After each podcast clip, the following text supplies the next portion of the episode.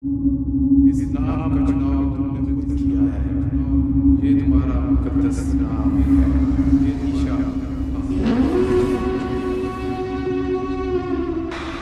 Hallo en welkom bij de Schokkend Nieuws podcast. Mijn naam is Julius Koetsier. Vandaag ben ik hier zonder Jasper, maar met twee heel leuke gasten, waarvan één een heel bekende stem en een ander misschien voor de diehard luisteraar ook wel een enigszins bekende stem. Lang geleden. We hebben het natuurlijk over voormalig presentator van deze podcast, maar nu inmiddels eh, eh, scenarist van, nou ja, onder andere de Koolhoven presenteert film Binary. Tom- Tim Komen, Hallo, ik ben terug. Daar is hij I'm weer. back. Ja, en regisseur van Binary, David-Jan Bronsgeest. En ik ben dus ook terug, maar de laatste keer dat ik bij jullie in de podcast was, is denk ik 2017. Ja, We, lopen nu, we leven nu in een dystopie. En toen ging het over een dystopie. Precies. Ja. Dat is waar, ook al door dystopieën. Ja, nou ja, goed om eens terug te luisteren. Welkom allebei. Jullie zijn Dankjewel. natuurlijk om te praten over onder andere Binary, jullie Koolhoven presenteert project. Eh, maar laten we even traditioneel beginnen met wat we voor het laatst gezien hebben. Eh, ik, eh, nou, dankjewel. Ik eh, heb ehm, eh, voor het laatst The Zone of Interest gezien. In de bioscoop. Wat nogal een pittige, intense ervaring was. Eigenlijk altijd al wel. Als ik een film kijk van...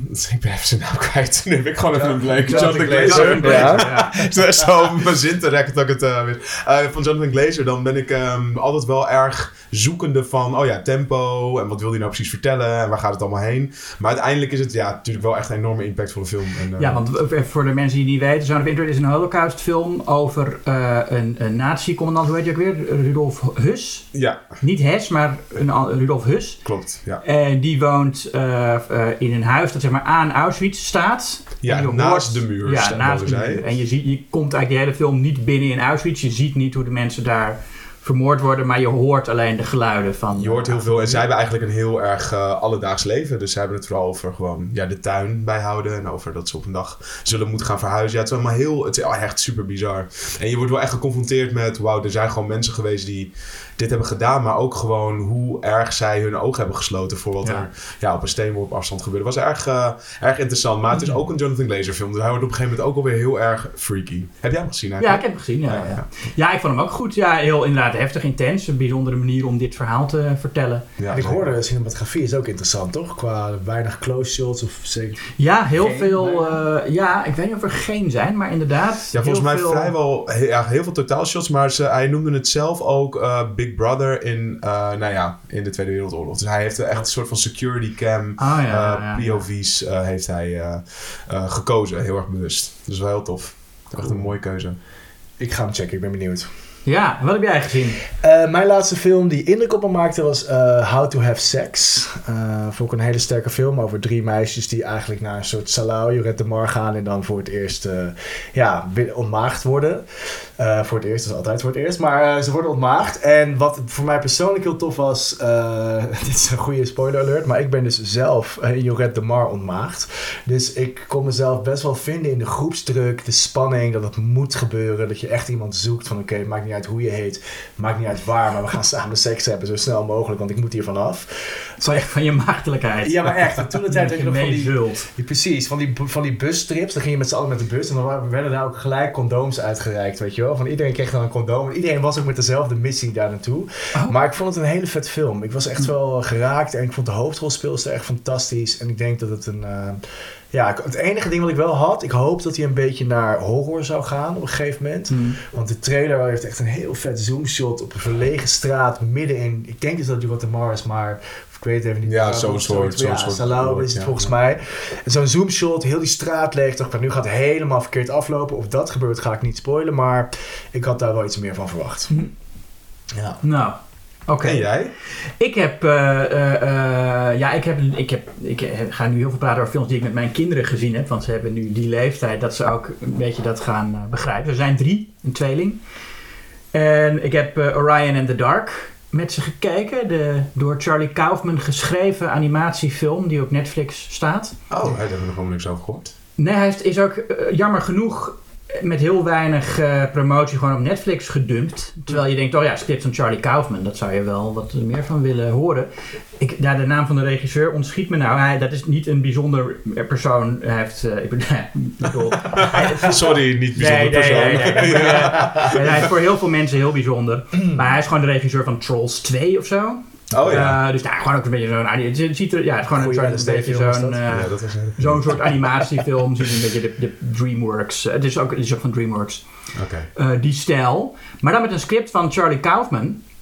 Hoe was dat? Eh, nou ja, wel goed. Het- Ja, en, en, en hij is, het gaat dus over een jongetje dat eh, een typisch Kaufman jongetje is. Een klein, beetje neurotisch jongetje. Eh jaar of elf. En die is overal bang voor in zijn leven. Het is eigenlijk een soort Bo is afraid wat dat betreft. Hm. En eh, dan hij is vooral bang voor het donker. En op een gegeven moment komt dan de personificatie van het donker hem s'nachts opzoeken en uitleggen van ja maar joh, er is helemaal niks om bang voor te zijn. Ik ben gewoon een aardig eh, wezen. En dan ontmoet hij ook allemaal andere. eh, het is een beetje zo verpersoonlijkte entiteiten, zoals je in heel veel Pixar en DreamWorks films ziet. Dus je hebt de Oh ja. verpersoonlijking van het donker en van het licht en van dromen. En, eh, nou, Net als Inside Out. Ja, zoals ja, Inside ja, Out, precies. Ja. En het is gebaseerd op een prentenboek. Eh, en het grappige is dat prentenboek is gewoon dat verhaal. Maar Kaufman, die een adaptatie maakt, die heeft een beetje hetzelfde uitgangspunt als bij Adaptation. Dus op een gegeven moment in de film, dan staat het verhaal stil en dan blijkt dat dit een verhaal is dat een vader aan zijn dochter vertelt. En die zegt dan van ja, ik weet wat je aan het doen bent, maar dat werkt helemaal niet. Want eh, je kunt niet zomaar een verhaal vertellen en dat mijn angst dan weg is. Zo gaat dat niet in het leven. Ja. En dan wordt het nog veel, nou dan wordt het dus echt een soort Charlie Kaufman, eh, veel complexere en, eh en Oh ja, interessantere tof. film. Ja. Ik ga En wel je hem checken. met je kinderen samen. ja, met de kinderen samen. En je, het is altijd lastig, je weet nooit waar kinderen dan bang voor gaan worden. Ja. Want het begin, er zitten best wel intense momenten in, dacht ik, voor jonge kinderen. Zeker aan het begin, als Dark voor het eerst verschijnt. En je ziet ook een soort compilatie van alle dingen waar het jongetje bang voor is. En er zijn ook eh, eh, murderous sewer clowns. En dan zie je zo'n clown uit het riool met een mes, weet je wel. Oh, ja, ja. En dan denk je van, nou, dat is, misschien schrikken ze. En dan dacht ik, dan keek ik naar ze, maar dat is gewoon heel rustig te kijken. Ehm, dus ja, je weet, maar, maar waar, waar ze dan wel heel bang voor waren. We kijken ook wel eens naar Juf Roos, wat een serie is die echt gericht is op kleuters. Ja. En er zit, op een gegeven moment zit er een man in, die heeft zich dan verkleed als opa. En die komt dan zo, oh Juf Roos, hallo. en dan rennen ze bang naar mij toe. Ik ben bang voor de opa. wel Oh. Oh, ja. Ja, dus je weet, je weet gewoon nooit wa- waar kinderen bang voor gaan zijn. Ja, grappig. Maar waren ze ergens anders bang voor? Of helemaal niet? Nee, in die film, ja, heel even bij de eerste verschijning van Dark deed mijn zoontje. eh. Hmm. Oh ja. Maar dat was ook wel snel over. Ja, dat is wat, wat ja, wij, wij laten dan gewoon. We houden ze dan vast en dan laten we het gewoon gebeuren, weet je wel. Oh, ja, ja, ja, dat ja. gaat vanzelf. We hebben wel een keer Spirited Away gezien. En bij de scène waar de ouders in varkens veranderen, zei mijn zoon: Ik ben klaar met deze film. dat is na 10 minuten. Ja, dat, dat vond hij ook niet. Maar ja, die heeft hij ook af. En, en die vindt hij ook leuk. En ze kijken naar Avatar, de animatieserie, waar ook best wel intense dingen in zitten. En waar ze ook eigenlijk Hmm. zonder zorgen naar kijken. Maar Juf Roos, dat Ja. gaat helemaal mis. En mijn dochter wil ook steeds The Good Doctor zien. Een medische Oh ja. dramaserie waar ook best wel bloedige operatiescènes in zitten. En ze ja, dokter zien. Oh, ja. Met, eh, ja. Eh, maar dat, ik denk dat ook dat, dat, dat als ze wat ouder worden, dan herkennen ze ook meer wat dingen zijn. Ik denk dat ze nu nog kunnen ze gewoon een operatiescène kijken, maar Ja, over twee ja, jaar of zo, dan is dat waarschijnlijk veel intenser, omdat ze dan echt zien wat het is, Wat weet het je is, natuurlijk. Ja. Ze hebben nou zijn ze nog heel erg echt conceptueel en ze herkennen personages, maar ze volgen geen verhaal Nee. of zo. Dus, eh, Ze nou, herkennen zichzelf nog ook niet in personages, denk ik. Nee, Toch? nee, Dus nee. wel, eh, ik heb wel echt op veel te jonge leeftijd It gezien. Dus Ah, ja. ja, tenzij je wil dat het horrorregisseurs worden, hou ze tegen. Want dat is natuurlijk wel, eh, dat heeft bij mij wel echt heel veel kapot gemaakt. Maar echt goed gemaakt uiteindelijk. Want ik heb er een fascinatie voor gehad. Maar dat was Mm. wel, toen snapte ik heel goed wat een jongetje was die een put in werd getrokken, zeg maar. Want ik was Ja, dat jongetje. ja. Dus dat was, eh, ja, dat ging eh, goed mis. Ja. Ja, jij nog veel te vroeg enge films gezien? Eh, nou, ik heb ooit, eh, toen eh, gingen mijn ouders en ik gingen naar de markt. En toen hadden ze de videoband van Hell Night met Linda Blair. Oh, nou, ik heb toevallig vandaag mijn Exorcist shirt aan. Huppa. Linda Blair, een Ja. meisje uit The Exorcist. Ja. Eh, zij was opgegroeid tot een soort van hitsige tiener. En we speelden in een, in een, ja, wat was het? Een soort van supernatural slasher over een groep studenten die dan als ontgroening in een, in hell, in een hellhouse moeten overnachten. En Mm. de nacht moeten zien te overleven. Maar ik vond die hoes zo fascinerend. En toen had ik stiekem die videoband erin gedaan, eh, doorgespoeld naar het allerengste stukje. En toen ben ik huilend naar mijn moeder gerend. En toen zei ze echt, wat ben je nou aan het doen? Weet je, wat is het nou voor onzin? Ja. Maar toen begon het eigenlijk bij mij. Dus toen vond ik dat zo interessant, want ze werd eigenlijk best wel boos op me. Toen dacht ik, oh, dit mag eigenlijk niet. Ja, precies. En daarna was eh, het hek van de Dam. En eh, Heerlijk. toen zag ik op hele jonge leeftijd Scream en toen was het helemaal klaar. Ja, ja. Ja, en dan cut naar eh, 20, hoe- hoeveel, jaar- hoeveel jaar later? 20 jaar later? Hoe, hoe lang? eh, Ja, nou dat, eh, een ja, paar dat is decennia ja, later. zoiets, ja. En dan zitten we met eh, Binary. Dan zitten we keer. Binary. Ja. Klopt. Ja, Koolhoven presenteert. Voor de mensen die het niet weten, is het project van Martin Koolhoven op de VPRO waar zeven, zes, Zes. zes Ja. eh, eh, jongende regisseurs, aanstormend talent de kans krijgt om een genrefilm te maken onder begeleiding van eh, Martin Koolhoven. Eh, eh, onze, onze grootste pleitbezorger van de genrefilm, denk ik. Ja, ik denk het ook wel? Ja, hij, hij en Dick Maas, hè. Het is een beetje de... ja. Ja, gevecht maar ik denk dat, ja, maar Koolhoven heeft nu wel meer invloed dan Dick Maas, denk ik. Met zijn, eh, en ook met dit project natuurlijk. Ja. Ehm, hoe zijn jullie, nou vertel, hadden jullie het idee voor Binary al? Of heeft, is dat gekomen toen, hoe is het allemaal gegaan? Ja, het is grappig, want het, ehm, ik denk dat ik begon eigenlijk tegen jou met... Goh, we hebben ik heb een idee, ik heb een zin die ik gewoon heel spannend vind. En wat gebeurt er nou als je als transpersoon een oude genderidentiteit in je hebt zitten... die het niet pikt dat je aan, het, dat je, aan je transitie begint. Dus die gaat, er gewoon niet, die, die, is er gewoon, die gaat er gewoon niet mee akkoord. En die komt dan vervolgens achter je aan. En de hele vormgeving daarvan, of hoe, het, ja, hoe de film eruit zou gaan zien, waar het zich af zou gaan spelen, wie dan de, trouw, de transvrouw zou worden, dat wisten we nog helemaal niet. Maar ik zei tegen jou, ik zei, kan dit? Weet je nog? Ik zei tegen hem, hè, ik ben gevraagd door Martin eh, of ik een idee heb. Zo Oh ja, jij was gevraagd. ja, ik was gevraagd, het ging echt over de regisseurs. En de regisseurs mochten bepalen wat ik heel vet vind. Want Mm. die kunnen dan zelf een schrijver zoeken en een producent. Hè? Dus eigenlijk is er niemand die dan iets meer voor jou bepaalt. Normaal via het fonds heb je toch vaak een producent. Wat ook een goed, ook wel een structuur is die werkt, denk ik. Maar wat wel cool hieraan is, dat de regisseur echt even los kan gaan. En dat er ook geen filter zit op plannen die we dan bedenken. Want heel vaak als je iets bedenkt, dan komt er een filter voor. En dan, ja, maar pas op wat dit. Of, oh ja, maar dat klinkt wel een beetje racistisch. Of, maar waarom moet jij dit nou maken? Het gaat toch helemaal niet over jouw eigen leven. Dus dan krijg je best wel vaak kritiek voordat je eigenlijk begonnen bent met het idee verder ontwikkelen. Ehm, dus ik was heel blij dat dat nu even niet zo was. En dat, dat we echt even alle vrijheid kregen. Dus toen ging ik naar Tim toe en zei ik van, goh, weet je, eh, twee ideeën. Volgens mij was het dit en een persoonlijk idee van een vriendin van mij die via internet, eh, ja, iets op, heeft iets op internet meegemaakt. En toen kreeg ze ook een man achter zich aan. Dacht ik van, nou, dat vond ik ook een heel grijpend verhaal. Ehm, het heet Google Me Niet. En eh, het is ook best wel een toffe film waar ik lang mee bezig was. Dus zei ik van welke zou ik nou tussen deze twee ideeën kiezen, weet je? Wat is nou cool? En toen eh, ging jij volgens mij het idee een beetje zo doorvertellen aan... Waaronder Mark Bloom, de schrijver met wie hij toen de tijd werkte voor een andere ja, film. En die zei echt van wow, wat een vet idee, daar moeten jullie iets mee doen. Dus toen was het voor mij ook best wel snel duidelijk van oké, dit gaat hem worden. Ja, en toen zijn we begonnen met, eh, met ontwikkelen. Wat wel echt een heel spannend proces was. Omdat het natuurlijk echt wel... Zeker als je als schrijver... Die, ik ben natuurlijk niet onderdeel van de transcommunity. Of natuurlijk niet. Ik ben niet onderdeel van de transcommunity. Dus voor mij was het wel een, ehm, een uitdaging om de juiste toon te vinden. Om te kijken van hoe gaan we de research aanpakken. Dus al heel snel waren het al eens over... We gaan vier transvrouwen in verschillende fases van hun transitie. Dus ehm, de ene was net begonnen met haar, trans, eh, met haar hormoontherapie. En de andere was eh, met haar bottom surgery bezig. En daarmee zijn we eigenlijk gaan kijken van wat zijn nou de, ja, de, de, de momenten die je meemaakt. En wat zijn bijvoorbeeld het, het wegschaven van een ademsappel. Dat gaf ons ontzettend veel inspiratie. Ja. Dus nou, dat heeft dan ook wel weer een bepaalde scène in de film. eh, iets met een ademsappel. Die eh, uit, uit haar Ja, komt. ja, want ik, ben- misschien, ik heb nog helemaal niet gezegd waar het over ging, maar dat heeft David Jan net heel Oh behulpzaam. Ja. En het, heel- het ging heel natuurlijk eigenlijk, Ja, jij dat idee opperde. Maar het gaat, dus, het gaat nu, is de film gaat over een, eh, een transvrouw die, ze komt uit Pakistan en ze komt naar Nederland. Dat, daar begint het dat ze in Nederland is. Ze werkt als exotisch danseres. Ja. Eh, en zij, nou ja, is, zij wordt dan, ja, krijgt last van eh, haar vorige identiteit. En, en er zitten ook Cronenberg-achtige scènes in met een ademsappel die eh, van alles doet. Ja, die, eh, die uit haar komt. Eh, wat wel heel snel duidelijk werd. eh, er is natuurlijk veel ehm, representatie geweest voor de transcommunity, ook in film en in media. Mhm. En dat is niet altijd op de juiste manier gegaan. Daar is ook weer heel erg veel over geschreven en over verteld. Dus ik ben heel erg gaan luisteren, ook op YouTube ook gaan zoeken naar transpersonen die zich, uiten, die zich uitspreken over bepaalde onderwerpen. En ook bijvoorbeeld een, een film als Disclosure op, op Netflix gaan kijken. En wat wij absoluut niet wilden was dat het een mental health issue was. Nee, dus dat het allemaal een psychologisch probleem was dat in haar hoofd afspeelde. Dat iets was wat alleen zij meemaakte.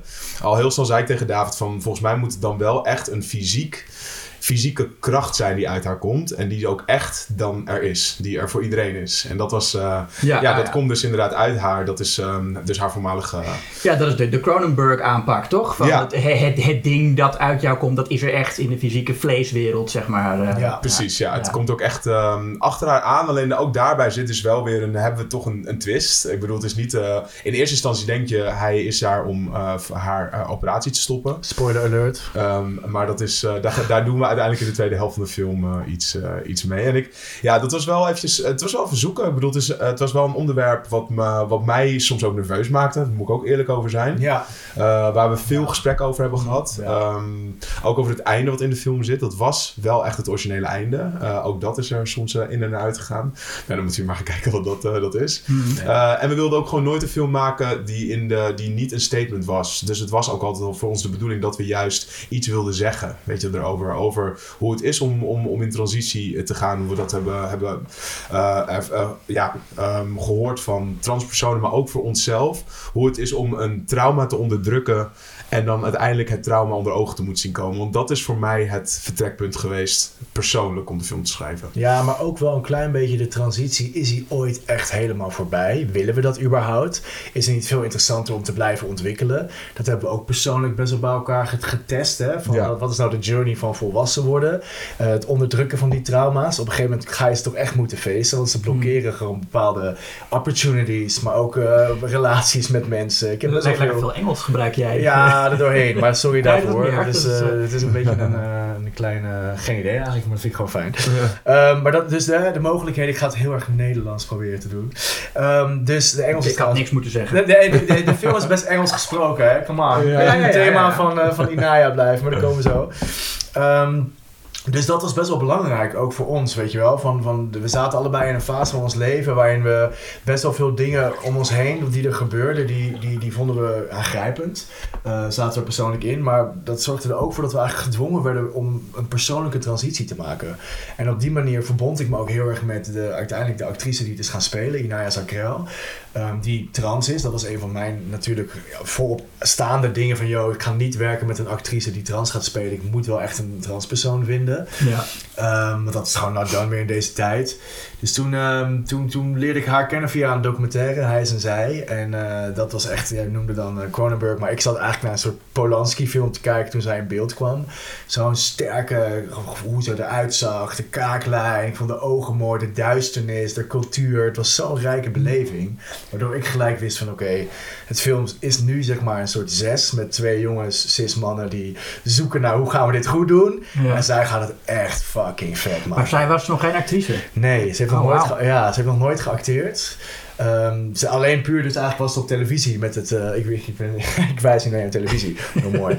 Ja, maar ze, ze, ja. daar was ze. Ja, maar ze was op televisie in een documentaire. En ehm, dat was ook voor mij heel spannend. Maar toen ze dus... We hadden met haar afgesproken samen met een, onze beste vriend Mark. Die was erbij en waren met z'n drieën. En toen kwam ze eigenlijk op het terras gelopen. En ik zag haar en toen begon de film. En dat is wat een actrice moet hebben. Hmm. Personage. eh, ook als ze nog niet geacteerd hebben. Hè? Gewoon, eh, gewoon echt personages die iets speciaals met zich meenemen. En zij had die mysterie direct. Ja, Toch? We zagen haar er gewoon, ja, ik, ik hoef niet meer te casten. Ik zag haar, ik dacht, ik, ik weet het al, terwijl ik wist niet eens of ze kon acteren. Maar dat is dan eigenlijk van als regisseur als je een beetje zin hebt in je werk en je houdt ervan. Dan vind je het natuurlijk ook heel vet om het uit iemand te trekken. Omdat je dingen ziet die ze zelf nog eigenlijk niet eens weten van zichzelf. En dan denk ik van, als ik dat eruit zou krijgen, dat zou kunnen plaatsen in deze wereld. Volgens mij zijn we dan echt iets heel bijzonders aan het maken. Ja, het is ook een heel visuele rol. Toch? Het Ja. is echt eh, heel sterk Zeker. muziek gespeeld. Ja. Ja, de- en, en ook wel echt samen met haar dus ontwikkeld. Het is ook in het schrijven, ook in haar backstory. Dat zit ook echt in de film. Eh, zij is Hisra. Eh Hisra, dat is in eh, Pakistan, in India, is dat een, wordt dat gezien als een derde gender. Het derde gender wat niet man is of niet vrouw. Of juist zowel man als vrouw. Ehm, en die staan daar dichter bij God. Dus dat is ook een hele interessante benadering. Ook weer hoe wij in de westerse wereld Ja, kijken naar dat zegt ze ook transpersonen. in die film op een gegeven moment. Ja. Ja, eh, klopt. Dus dat zit ook heel Ja, haar, haar backstory zit daar ook heel erg in verweven. En nou, toen hadden we ook die gesprekken, weet je, van wat is, wa- ja, wat is gender voor haar? En wat ik ook heel erg uit die interviews haalde die ik daarvoor deed, was dat gender een spectrum is. Maar dat, dat is ook voor mij een, een ding, dat is voor David ook zo. Dus we zijn ook heel erg gaan kijken met wat is daarin, eh, bijvoorbeeld bij Inaya, ehm, wat voor rol speelt dat. En zij gelooft daar ook erg in. En ze zei ook van, ja, weet je, er zijn ook dagen waarbij ik gewoon iets minder bezig ben met mijn, ehm, met mijn, met mijn vrouwelijke gender. En het, en, en het mannelijke gender weer iets meer omhoog komen. Dus het is een, het is een hele interessante eh speling. ik heb heel veel geleerd in die, in die tijd. Ook dingen die ik zelf niet, eh, niet wist. En ehm, eh, ja, dat was een, het was gewoon een ontzettend bijzonder, eh, bijzondere ervaring om zo'n film te mogen en maken. Vooral de bewustzijn van de rijkheid van het spectrum. Dus dat je bes- beseft van, we hebben alles. We hebben, ja, tenminste waar ik nu sta, is dat we dus allemaal inderdaad dat spectrum in ons hebben. En dat je op een gegeven moment voelt van, oh, dat is eigenlijk best wel mijn vrouwelijke kant. Maar dat is zo mooi, want op dit spectrum ben ik weer zo ontzettend mannelijk. En dat het samenkomt is volgens mij de blend die, je die je empathisch maakt, gevoelig maakt, maar ook sterk. Ja. Dus het is het, als, je het, als je het kan herkennen, is het iets heel tofs. En ik denk dat dat ook waar we zelf in, waar we, waar we achter zijn gekomen eigenlijk, is dat het personage van Inaya eh, dat niet wilt erkennen. Dus de film, dat vind ik er zelf heel, heel vet aan. Daardoor is het een horrorfilm. Zij wil eigenlijk zelf totaal die mannelijke kant helemaal niet zien. Zij is daar niet mee bezig. Zij wil geaccepteerd worden als een cis-vrouw. Als een cis-transvrouw. En ik denk dat ze daar, daar op dat moment, eh, doordat ze hier in Nederland komt en doordat ze dus een erotische danseres is, dat is ook omdat ze gezien wil worden als vrouw in die wereld en niet anders wil behandeld worden. En dat heb ik ook best wel op deze film, ja, toch nadrukkelijk heb ik dat gedaan. Het Ja. wordt ook een review aan het einde als het misgaat en eh, ja, bepaalde types willen wat verder gaan. Ehm, wat ook dan weer toxic masculinity aantast. Ik ben heel benieuwd wat jij van die scène vond. Naast dat het best wel een heftige, gewelddadige scène is. En ook ja, het, het is vooral heel erg eh, expliciet in, in, in, sugge- in suggerering, denk ik. In suggestie. Ehm, nou, de, ik- die suggestie, dat is... ja, dat is best interessant, het toch? suggereert dat er, ja... Dus Wat- ik, het is niet heel expliciet, toch? Je ziet niet wat er gebeurt. Ja, de vraag is, wat is explicieter? Het voor, je, voor je, het voor je zien, het inbeelden? Of zeg maar het zien en het dan niet voelen en denken, oh ja, oké, dat ja, is gewoon nee, maar- behandeling. Volgens mij betekent expliciet gewoon dat je het ziet. Dat je het ziet. Dat is de... Ja. Maar suggestie kan effectiever zijn dan expliciet. Ah ja, oké. Ja. Ik denk dat het... Is dat wel een nieuw woord? Expliciete suggestie? Ja, nou ja, misschien wel. Ja, ik vind dat het best Misschien wel dat het wel een, een, een genre is. Het is een transitie. Ja. Getransitioneerd woord. Ehm, nee, maar dat is... Oké, maar goed. Nou, dat dus. Ehm, maar die scène gaat daar dus wel over. En dat, vond- dat vonden we heel interessant. Omdat dan... Je bedoelt nu over de scène uit het feestje waar zij gaan dansen, waar mannen aan haar gaan zitten. Ja, en en- ontdekken wat het, wat, dat, haar geheim ontdekken, zeg maar. Ja, en, en, en waarom is dat dan zo expliciet? Daar hadden we een heel ding over. Dat heel vaak transfilms daar wel over gaan. Hè? De jaren negentig. Ja, vaak eh, dat, dat is wel een van de. Maar, ah, maar het is ook, het is, het is voor, het was voor ons ook belangrijk om dat juist te laten zien waar het geweld ontstaat en hoe ehm, zo'n jongen op dat moment eh, geconfronteerd wordt met zijn eigen seksualiteit. En daardoor ook niet weet wat voor houding die zichzelf moet aanmeten. En daardoor zichzelf verliest. En in dat verliezen gaat hij uiteindelijk naar, naar zulk gewelddadige, naar zo'n gewelddadig extreem toe. Ehm, dat, is, dat is iets wat nog steeds op dagelijkse basis gebeurt. Maar al het geweld wat vervolgens in de film plaatsvindt, is normaal gesproken geweld dat tegen transpersonen Ja. gebeurt. Ja. En dat is ook iets wat we eerder ehm, noemen in de, in de film, als hij met haar broer erover praat. Ehm, en daardoor wilden we eigenlijk een soort van, ja, het, het, het, ja, soort van... ehm, Spiegel voorhouden. Ja, spiegel voorhouden. Ja. Het wordt, dan- ja, misschien het wordt het te spoilerig als ik het vertel, Ja. maar het eindigt een beetje op de Rape Revenge Tour. Dat klopt. Ja. ja. Of vind je Ja. dat, dat ik dat Nee niet hoor, te nee, veel dat zeg? Nee, nee, nee. nee. Nee, ik denk dat je het wel kan zeggen. De vraag is een beetje dat, ja, dat vind ik zelf tof eraan, is dat natuurlijk, ehm, ja, ja, het is moeilijk, want wat kan je nou wel en niet spoilen? Ehm, maar goed, hij komt voor de op. Zo zou je het kunnen zien. Ja. Alleen dat wil zij dan vervolgens niet. Dus zelfs al wordt ze gered, dan is er nog steeds iets wat sterk is wat ze niet wil, dan blijkbaar het geweld wat er aangedaan is. En dat vind ik, ja, dat, dat, daar wordt de film voor mij emotioneel. Want hoe diep zit dat trauma dan? Eh, En waar gaat het op dat moment over? En dat, ja, dat, ik, vind- ik weet niet, dat vind ik dat de film heel tof doet. De vraag is alleen, wat zeggen we ermee? En daar hebben wij doen ook nog steeds wel discussies over. En ik vind dus zelf, het zit voor mij echt in het midden, weet je wel. De- de- je kan er heel veel dingen uithalen. Je, je zou er ook heel veel dingen uit kunnen halen waarvan je kan zeggen, maar zeg je nou eigenlijk mee dat trans mensen niet kunnen leven zonder hun mannelijke gender? Zeg ik, nee, dat zeg ik er niet per se mee. Ik zeg alleen dat het, het blijft evolueren. Mhm. En op, in deze film en in genrefilm hebben wij er dit uitgehaald. En is de vraag, is het tof om dat ego voor je te laten opkomen, maar het ego kan je ook kapot maken en dat is iets heel universeels. Ehm, en dat is de vraag eigenlijk. Ik ben niet iemand die een antwoord moet geven aan het einde van de film. Ik vind het juist veel cooler dat je na blijft denken van... oké, maar wat nou als, er, als je verder gaat met deze film... wat zou er met deze twee personages gebeuren hierna? Eh, dat, en dat, zo zie ik nu op dit moment ook het leven, weet je wel. Het ik verander steeds. Ik merk dat ik steeds andere dingen interessant vind... en dat ik ook steeds op een andere manier naar mijn ego ga kijken. Ehm, dus hopelijk doet dat ook... ja, zegt deze film dat voor bepaalde mensen. Maar toch, je zei net wel dat je er wel een statement mee wilde maken. Ja, het statement voor mij persoonlijk als schrijver. Ik bedoel, dit is een ander, ik denk dat het een ander proces is dan het moment dat, dat waar David het over heeft. En dat is de film maken. Maar voor mij als schrijver werd op een gegeven moment het statement heel erg ook omdat ik zelf met mijn queer identiteit ehm, ja, steeds meer. Dat werd steeds helderder voor me door de gesprekken die ik voerde met transpersonen.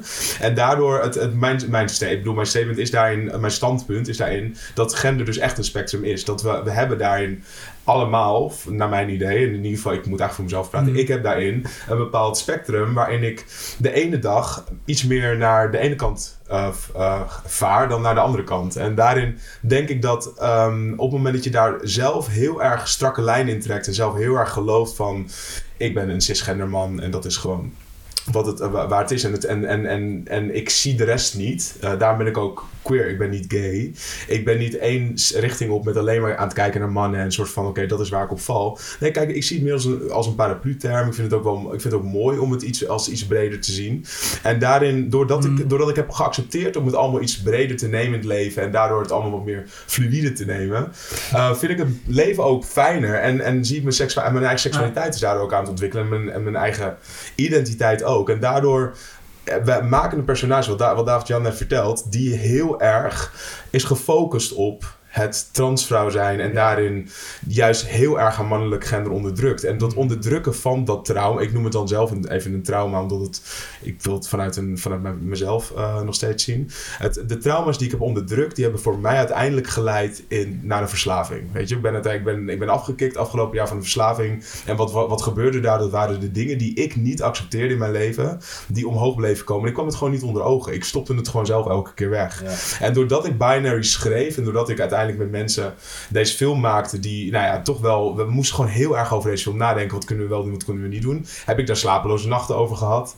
Eh, tegelijkertijd waren er allemaal andere dingen in mijn leven aan de, aan de hand. En dit gaat over, over onze carrière in, weet je wel, in, het, in het algemeen. We hebben gewoon ontzettend gestruggeld om eh, ja, te komen waar we nu zijn. Maar daarin heb ik ook echt bepaalde pijnen ben ik niet aangegaan. En dat is uiteindelijk is dat, ja, heeft dat voor mij ertoe geleid dat ik mezelf mo- moest laten op, opnemen in, in, in een afkeerkliniek. En ehm, daarvan heb ik wel geleerd dat alles wat je onderdrukt uiteindelijk omhoog komt en zegt: je gaat maar beter met me dealen, anders kun je gewoon niet verder leven. En dat is denk ik wat voor mij uiteindelijk de film vertelt op persoonlijk, op, op, op menselijk eh, niveau. Wat, ja, Ja, heel, heel populair thema in horror natuurlijk. Dat Ja. eh, onderdrukte trauma's. Maar, maar hier zeg je dus dat bij, de, bij de, de transvrouw eigenlijk de mannelijke identiteit een onderdrukt... op dezelfde manier fungeert als een onderdrukt trauma. In deze film wel. Ja. Dat wil je Ja. niet zeggen over trans mensen Nee. als je gelijk mij. Nee, Dat maar In deze film is voor haar is dit dit iets wat zij onderdrukt. Ja, omdat ze zoekt, ze streeft naar die, naar die vrouwelijke perfectie, denk ik. En de vraag is, wat vind je aan het einde van dat pad, weet je wel? Eh, want uiteindelijk, een andere thematiek die voor mij heel belangrijk was toen we, ja, ik denk net begonnen met het ontwikkelen en het schrijven van de film, was dat er is iets gebeurd in mijn leven, ehm, daar was ik heel trots op en dat wilde ik vastleggen. Ik wilde mezelf in die positie zien, dat heb ik ook gedaan. Ik heb een foto gemaakt en op een gegeven moment, ehm, die foto stond op mijn telefoon, helemaal top, ik was er helemaal trots op en ik keek ernaar en ik dacht, als ik mezelf in die positie zie, waarschijnlijk ga je dan echt denken, oh man, dit ben jij niet, waar ben je nou mee bezig? Maar ik zag mezelf en ik leek wel Zeus, ik maak geen grap, ik zag mezelf in mijn allergrootste kracht. Ik dacht, wow, als ik dit kan erkennen, als ik hier achter ga staan, man, dan ga je nog zoveel vette dingen meemaken met, met die power. En ik denk dat heel veel mensen dat dus hebben met een onderdrukte eigenschap van zichzelf. Uh, maar toen ging er iets mis. Um, toen raakte ik mijn telefoon kwijt. En toen was ik dus ook die foto kwijt. En op dat moment ben ik helemaal kapot gegaan van de stress. Toen zei ik, ja, zie je nou wel, dit ben je helemaal niet. Nu zou je wel iedereen zien hoe je echt bent. En oh my god. Toen kwam dus, die schaamte kwam omhoog. Maar de trots en die schaamte, geen grap, als twee entities in mijn lijf. De een zei dat, de ander zei dat. Met een week verschil in tijd. Ja. Toen dacht ik, holy fuck, dat is volgens mij iets wat dus ook in een transbeleving zit. hè. Als je een transpersoon bent en jij denkt, wow, ik heb een mooie jurk aan of oh, wat zit mijn haar mooi en dat zie ik er mooi uit. Maar je loopt naar buiten en je ziet net iemand kijken en denkt, oh ja, maar ik zie toch wel eh, volgens mij dat jij niet cis-vrouw bent. Ik zeg maar iets, hè. Ja. Dan, dat, die, die reflectie van dus de schaamte, die je dan dus gelijk weer voelt. En dat je dan weer denkt, fuck, ik was zo trots op mezelf. En nu ben ik zo, I'm ashamed of myself. Ja, dat vond ik zo pijnlijk. En dat wilde ik, wilde ik persoonlijk in de film leggen. En dat, zat, dat zit bijna in alle scènes. En daarin raakte Inaya en ik dus ook, ja, we konden gewoon niet stoppen over dat hele, dat hele conflict. Wauw. Ja. Het wordt een, haast een therapiesessie deze. Ja, ja, ja, ik merk het ook, We ja. gaan dieper dan we ooit gegaan zijn. Ik heb Ja. dat ik ook dingen moet gaan vertellen. Ja, Ja, Nee, ik het- trouw. Wat voor Trauma's dus jij allemaal, Julius? Ja, helemaal, niks. Ja. Eh, nee, ik- ja, nou, ik, maar ik, het is wel interessant wat jij zegt over, over genderidentiteit. Want ik heb dat dus helemaal niet. eh, dat ik dat bij mezelf als spectrum zie. En daarom vind ik het ook altijd zo raar. Je hoort mensen wel eens die zich dan genderkritisch noemen. En die zeggen van eh, dat, dat, dat, dat al die pubers die zeggen dat ze trans zijn of non-binair. Dat is allemaal onzin. Want in, in de puberteit is iedereen in de war. Nee, dat hoor je Ja, dan vaak. Ja, ja, ja, ja. En ik dacht, ja, dat is wel waar. Heel veel pubers zijn in de war over seksualiteit. Ben ik ook geweest. Maar ik heb nooit ook maar een seconde getwijfeld aan het feit dat ik een man ben. Ja, maar dat is ik ook zou wel niet weten hoe dat is, weet je wel. Maar het is natuurlijk ook weer een interessante vraag. Wat is een man en wat is een vrouw? En wat zijn de eigenschappen Nou ja, en wat zijn de... Ik, ik denk dat dat best wel iets, iets dieps in jezelf is. Dat je, en ik kan het ook niet uitleggen wat het is. Maar het is wel zo, weet je. Ja. Mijn gender is gewoon man. En dat is iets anders dan, mijn- dan mijn seksen. Dat is ook man. Maar, eh, maar daarom denk ik ook juist... De, de, de, eh, eh, eh, dat is een van de redenen dat ik, dat ik transfoben altijd zo raar vind. Want als het, als het voor mij zo duidelijk is, dan zal dat voor trans mensen ook zo zijn, weet je wel. Ik, als, als, als, als, je hoort mensen die zeggen dan van... eh, ja, een, een transvrouw... eh, die voelt zich vrouw, maar wat betekent dat nou een gevoel? En ja, nou gewoon net zoals jij je gender voelt. Ik neem aan dat, dat de meeste mensen daar geen twijfel bij hebben. Ja, maar ik denk, dat, dat denk ik ook. Maar ik denk wel dat, er dat, er, dat er mensen zijn die daarin nog steeds voor zichzelf een bepaalde beeldvorming hebben. En zich dus ook schamen of trots zijn op bepaalde dingen die, die niet per se voor hun in lijn liggen met wat ze dachten te zijn bijvoorbeeld. En daar dan ontzettend mee struggelen. En ik, voor, voor mij was dat wel dat op een gegeven moment wel dat ik gewoon dacht van ja, wat ben ik gay bijvoorbeeld? Dat was mijn seksuele oriëntatie. En daarin ben ik bijvoorbeeld mezelf wel echt heel erg gaan, gaan bevragen. En, en ik weet niet, er, er zit iets heel moois om die zoektocht te blijven voeren. In plaats van een harde lijn te trekken en te zeggen: dit is wie ik ben, dit is mijn gender, dit is mijn seksualiteit. Maar om daarin jezelf ook, ja, ik weet niet, soms een klein beetje te testen en, en, en te onderzoeken. En ik, ik denk dat daar, natuurlijk, er zijn, daar zijn ehm, ontzettend veel mensen nu mee bezig. En ik denk dat er ook heel erg veel mooie ontdekkings, eh, ontdekkingstochten al zijn eh, gevoerd door mensen. Maar ik, het, is, het is voor mij nog steeds dat ik denk: er moeten mogen wel meer films hierover gemaakt worden, zeker in het horrorgenre. Ja. Dit is nog nooit, Ja. volgens mij, op deze manier verteld. Nou, plus de gelaagdheid binnen je, je, je- binnen je identiteit of binnen je gender. Ik denk dat dat best wel. Voor mij is het heel tof. Bijvoorbeeld, laatst zei iemand tegen mij van, wat heb jij kleine handen, weet je? Want ik ben best wel groot van postuur, Hmm. maar ik heb inderdaad best wel kleine handen.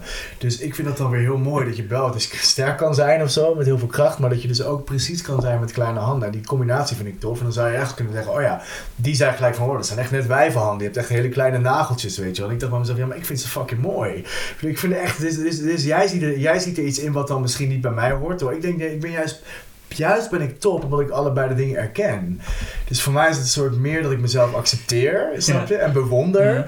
Dan dat ik ga denken van, oh, hè, maar- dat is een vrouwelijke eigenschap van mij. Ik ben opgevoed door twee vrouwen, mijn moeder en mijn zus. Dus weet je, ik heb, ja, ik had wel, ik heb een vader, maar die was wel afwezig. Dus dan merk je van, dan krijg je bepaalde dingen niet mee. En nu ben ik ouder en dan kan ik wel heel erg masculien gaan zijn. En heel erg denken van, nee, maar ik moet een man zijn. En dit is wat een man is. Terwijl ik denk vaak bij dat soort mannen, no disrespect, maar denk ik ook heel vaak van, holy fuck, is this all? Dit is wat je, dit is ja, dit ben jij gewoon. Jij ondervraagt dit allemaal niet over jezelf. Je bent niet benieuwd naar wat er misschien achter schuilt. Of wat nog ja, empathischer kan of zachter kan. En dan, eh, dan haak ik ook wel vaak af.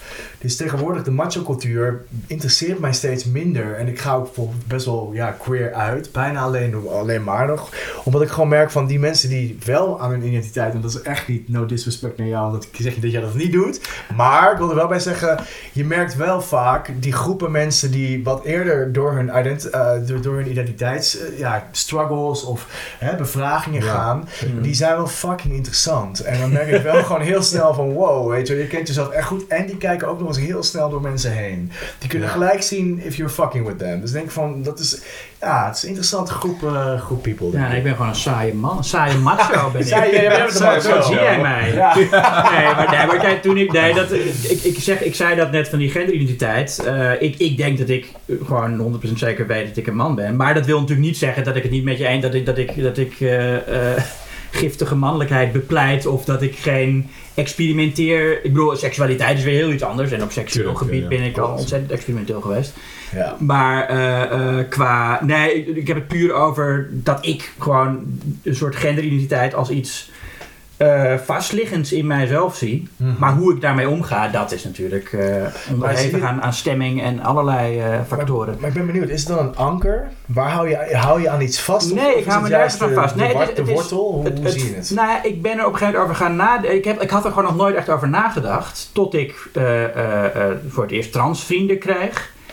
En ik ging toen na en ik heb ook dingen gelezen over, over, over neurologie en wat daar dan achter zit. Toen dacht ik, ja, wat ik net al zei, van iedereen is wel eens in de war over zichzelf. Maar ik heb nog nooit getwijfeld aan het feit dat ik een man ben. Dat realiseerde ik me toen. Van ik heb nog nooit overwogen van, zou ik misschien een meisje geweest moeten zijn? Mhm.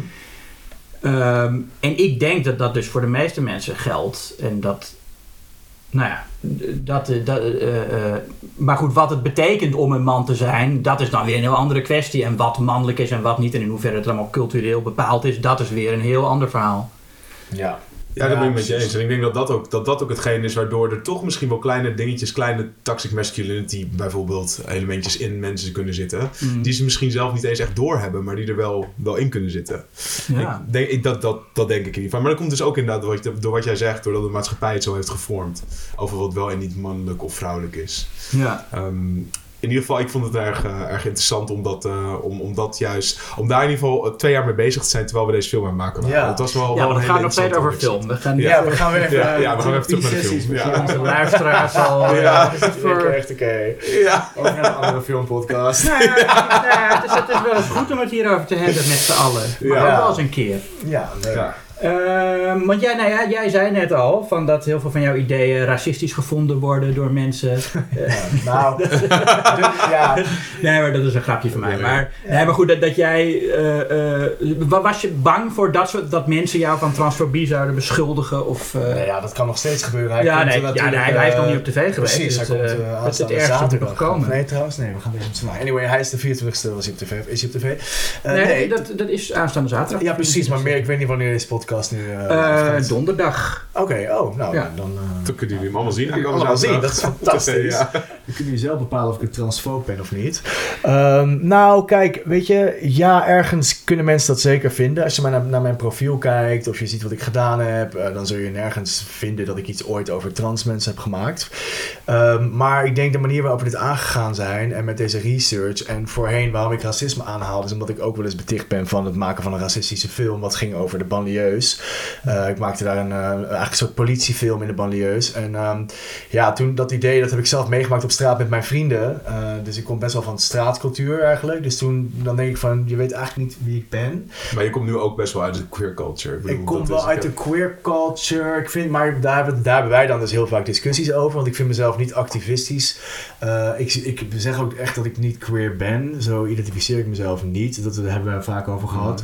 Eh, maar ik ben dan, wat niet dat uitmaakt, maar wel inderdaad ook seksueel fluïde. En seksualiteit en identiteit, identiteit staan in mijn optiek los van elkaar. Eh, maar goed, ik, ik ben dus niet activistisch genoeg om mezelf dan dus echt queer te noemen in mijn films en in mijn, wer- in mijn werk. Dus dat vind ik altijd een beetje lastig. Eh, dat is ook mijn vertrekpunt vaak niet.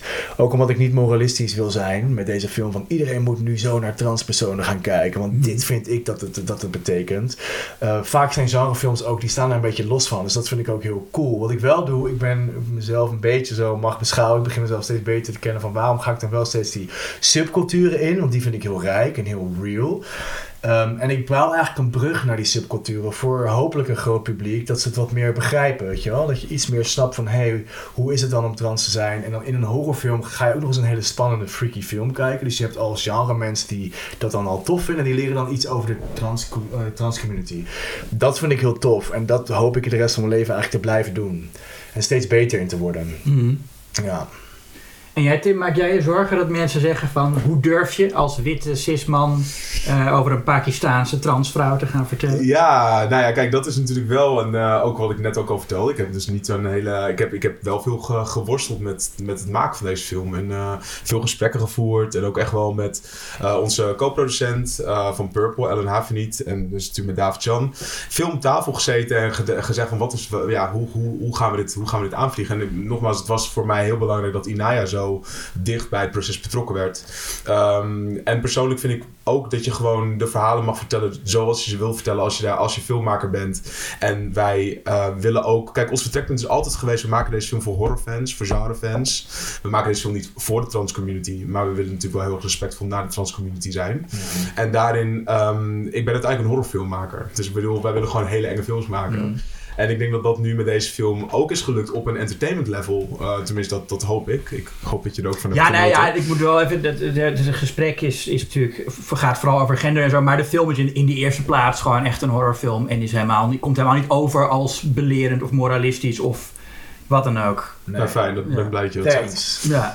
Weer rock and roll, cool. Ja. Ja, nou ja, ja, nee, maar echt, het- het- forward. het- nee, er zit geen moment in dat ik denk van, oh, dit is, eh, hier willen ze even woke doen of zo. Nee. dat heb ik absoluut niet. eh, Maar we zijn dus wel Eh. beticht vanuit al hoeken dat het niet woke is. vanuit hoeken. Ja, vanuit verschillende hoeken. Eh geloof me. Er is dus misschien... eh, hoeken? Interessante, on- interessante, onverwachte hoeken, laat ik het zo zeggen. Ehm, dus dat, ja, daar, gewoon, daar moeten we mee dealen. Want het is ook wel vet, want dan vaak wat er dan gebeurt of wat er dan gezegd wordt. Hè, in zo'n recensie zei op een gegeven moment ook van ja, eh, hoe kan je nou zo'n transvrouw ten opzichte van drie mannen in zo'n kantine, ze kan geen kant op, hoe durf je? En dan denk ik ja, omdat dat de realiteit dus is. Dat gebeurt vandaag de dag. Groepsverkrachtingen, de meest gestoorde dingen qua geweld. Inaya die ziet deze film bijna als een comedy. Die zegt, yo, weet je wat hier in dit, waarom ze dit script wilden doen? Is omdat in Pakistan dit gebeurt gewoon. Maar echt, dit vertellen transvrouwen elkaar dagelijks. Dat er iemand vermist is, onthoofd is, gestenigd is. Dus ik heb dan bij mezelf, ik heb dan bij mezelf als maker zoiets van, ik laat het zien zoals het is. En zoals het ook werkt in de, in de, in de werkelijke wereld. En ik ga mezelf daar niet inhouden. Dus ik ben een maker die sowieso hopelijk altijd wel voor- en tegenstanders van mijn film zal hebben. Want ja, er zijn mensen die het er niet mee eens zijn. Maar ik laat dingen wel zien zoals ze zijn. Hopelijk maak je daar dan weer een soort activistisch punt mee. En kun je, kun je daarmee weer bepaalde dingen aankaarten. Maar ja, dat, dat geweld tegen transvrouwen hebben we ook wel heel vaak gezien.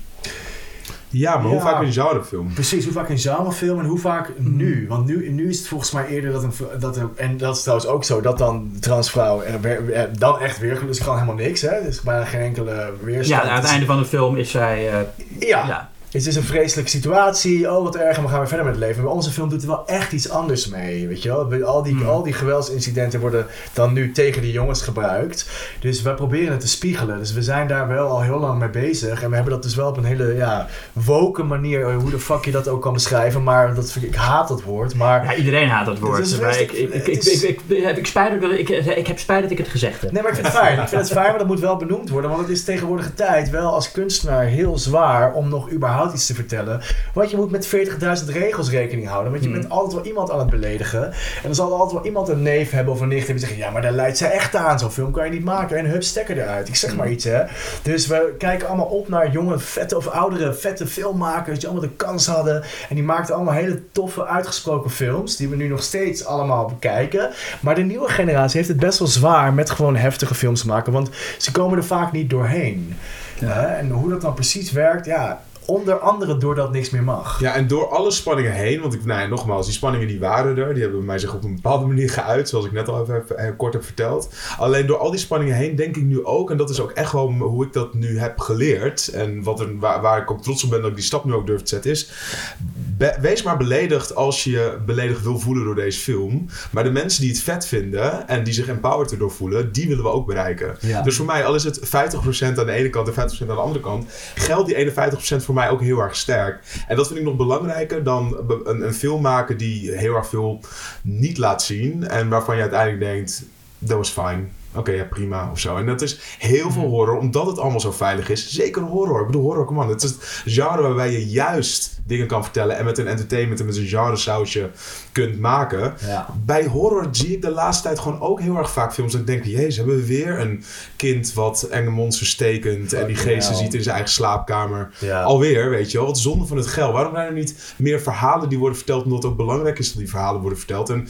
ja, weet je, je kan het ermee eens of het ermee oneens zijn of we daarin zijn geslaagd, dat, ze- dat is aan, aan de kijker. Ja. Maar at least we did it. Weet je, we hebben een verhaal verteld wat gewoon een boodschap draagt. En ik, ik hoop dat dat gewoon wel overkomt. Ja, en ik denk ook als je kijkt naar voorbeeldfilms van vroeger die ik tof vond, eh The Blair Witch, dan, hoor, dan hoorde je al ze praten van ja, over jongeren die het bos ingaan in een heks en ze komen nooit meer terug. En dat was echt vroeger. Dus Ja. ze hadden het erover en je dacht bij jezelf, die film moet ik zien. Ja. Nou, met dit, weet je, die, waar we mee begonnen in dit verhaal, hè, met, dus je, je, ga- je, je oude genderidentiteit achtervolgt je. De eerste gedachtegang die heel veel mensen hebben is, oh, maar kan je dat wel doen? En oh, maar dat is wel heel lijp. En wat gebeurt er dan? Oh, of mensen zeggen, wat een vet idee, holy fuck, ik ben benieuwd ernaar. Ja. En dan denk ik, ja, dat heb ik ook. Ik ben gewoon benieuwd ernaar. Ik wil ook de liefde naar horrorfilms, kan ik bijna emotioneel van worden. Maar ik wil gewoon dat we met genre daar dus wel een voorstap in nemen. Snap je? Dat we daar wel zeggen van nee, we gaan het wel doen. En we laten zien wat je ermee kan doen. En welke wereld er dan misschien dan achter zit die we nog niet kennen. En waar we dan vervolgens weer iets van vinden.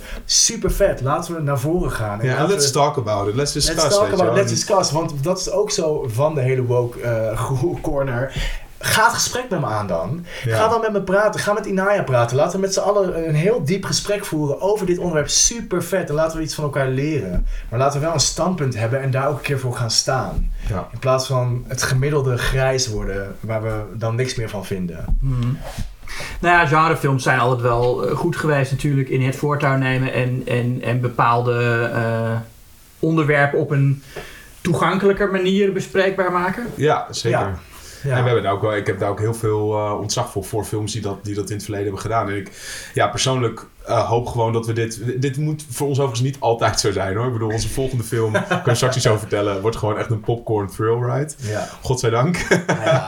maar... en niet, ik bedoel, want dat, dat is ook Ja. grappig. Dan krijgen we ook weer discussies over hè, maar nu zijn we eigenlijk gewoon echt wel team popcorn movie aan het maken. En dan voelen we bijna het gemis van de rauwheid. En Ja. dan denken we ook weer van, fuck man, maar moeten we niet toch ergens Een- even iets doen wat eigenlijk ja. niet kan, weet je wel. Dat blijft toch altijd wel kriebelen, denk ik. Ja, maar goed. Aan de andere kant zijn we ook weer bezig met een Crystal Meth in the Gay Scene film. Dus dat, Ja. is, dat is ook weer een, eh, een onderwerp wat we nog gaan aansnijden, ja. Hebben jullie ideeën gehad waarvan de, eh, de, de hoe noem je dat, de, de consultants of de sensitivity readers of... Nee, dat- ze hebben echt gezegd vanaf het begin alle macht bij de maker. Dus wij, we hebben echt Mm. niet, eh, we kregen eh, adviezen van de VPRO, onder andere van de NPO, natuurlijk van Martin, van Els, Els van der Vorst, producent. Da- da- daar hebben we natuurlijk ook absoluut naar geluisterd, inhoudelijke dingen. Ik bedoel, het zijn ook wel hele briljante filmmakers allemaal en mensen die heel veel zien en heel veel weten. Maar uiteindelijk lag de beslissing bij ons. En ik denk Ja. ook wel dat dat heel tof was, om dat, ehm, om dat zo mee te maken. En ik, ja, weet je, we kregen op een gegeven moment wel te horen ergens in het proces van... oké, dit is wel een 18-plus film, want er zit 15 minuten ondraaglijke spanning in. En toen dachten we, oké, nou... 15 minuten ondraaglijke spanning. Ja, dat Ja, stond dus op, op en dan, script, en op dan, krijg, dan scriptniveau. krijg je een 18 voor. Ja, blijkbaar wel, ja. Ja, Ik vind dat die, ja, sorry, dat even tussendoor, maar ik vind die 18 echt zo'n onzin dat we die sinds kort erbij hebben. ja, Ja, het, is Ja, een, eh, het is iets nieuws. Ja, nee, het is een... eh, ik, ik, ik, vond het ook wel... altijd al toch? Vroeger had je toch ook eh, Faces of Dead, dat is ook 18. Nee, dat was 16. Faces of Dead? No way. Je had vroeger Oh, nee. echt... Nee, nee, nee. Je had zelfs Ja, maar volgens mij de, nu 21 de, volgens mij. voor mij Nee, de regels nou, voor tv ja. bedoel jij, of niet? Nee, ook de kijkwijzer Ja, de kijk Ja, had vroeger 16 als hoogste. En daarvoor, eh, ik weet niet hoe, het- hoe dat instituut toen heette, maar dan ken ik ook het 16-icoontje als het hoogste icoontje. Oh ja? Oh, ja, en ja, misschien dat er 18 op zo'n videoband stond, omdat het in Engeland wel 18 is. Ja. Misschien En dat was zo een importband. Ja. Ah, maar in ja. Nederland hebben we altijd 16 als hoogste gehad. En nu hebben we dus, eh, we hadden altijd 12, 16. En nu hebben we eerst 6, 9, 12, 14, 14, 16, ja. 18. Ja, klopt. En die 14, ik dacht, nou, dat zou leuk zijn als, de- als, als de films die normaal 16 zouden zijn, nu 14 worden. Maar dat is niet.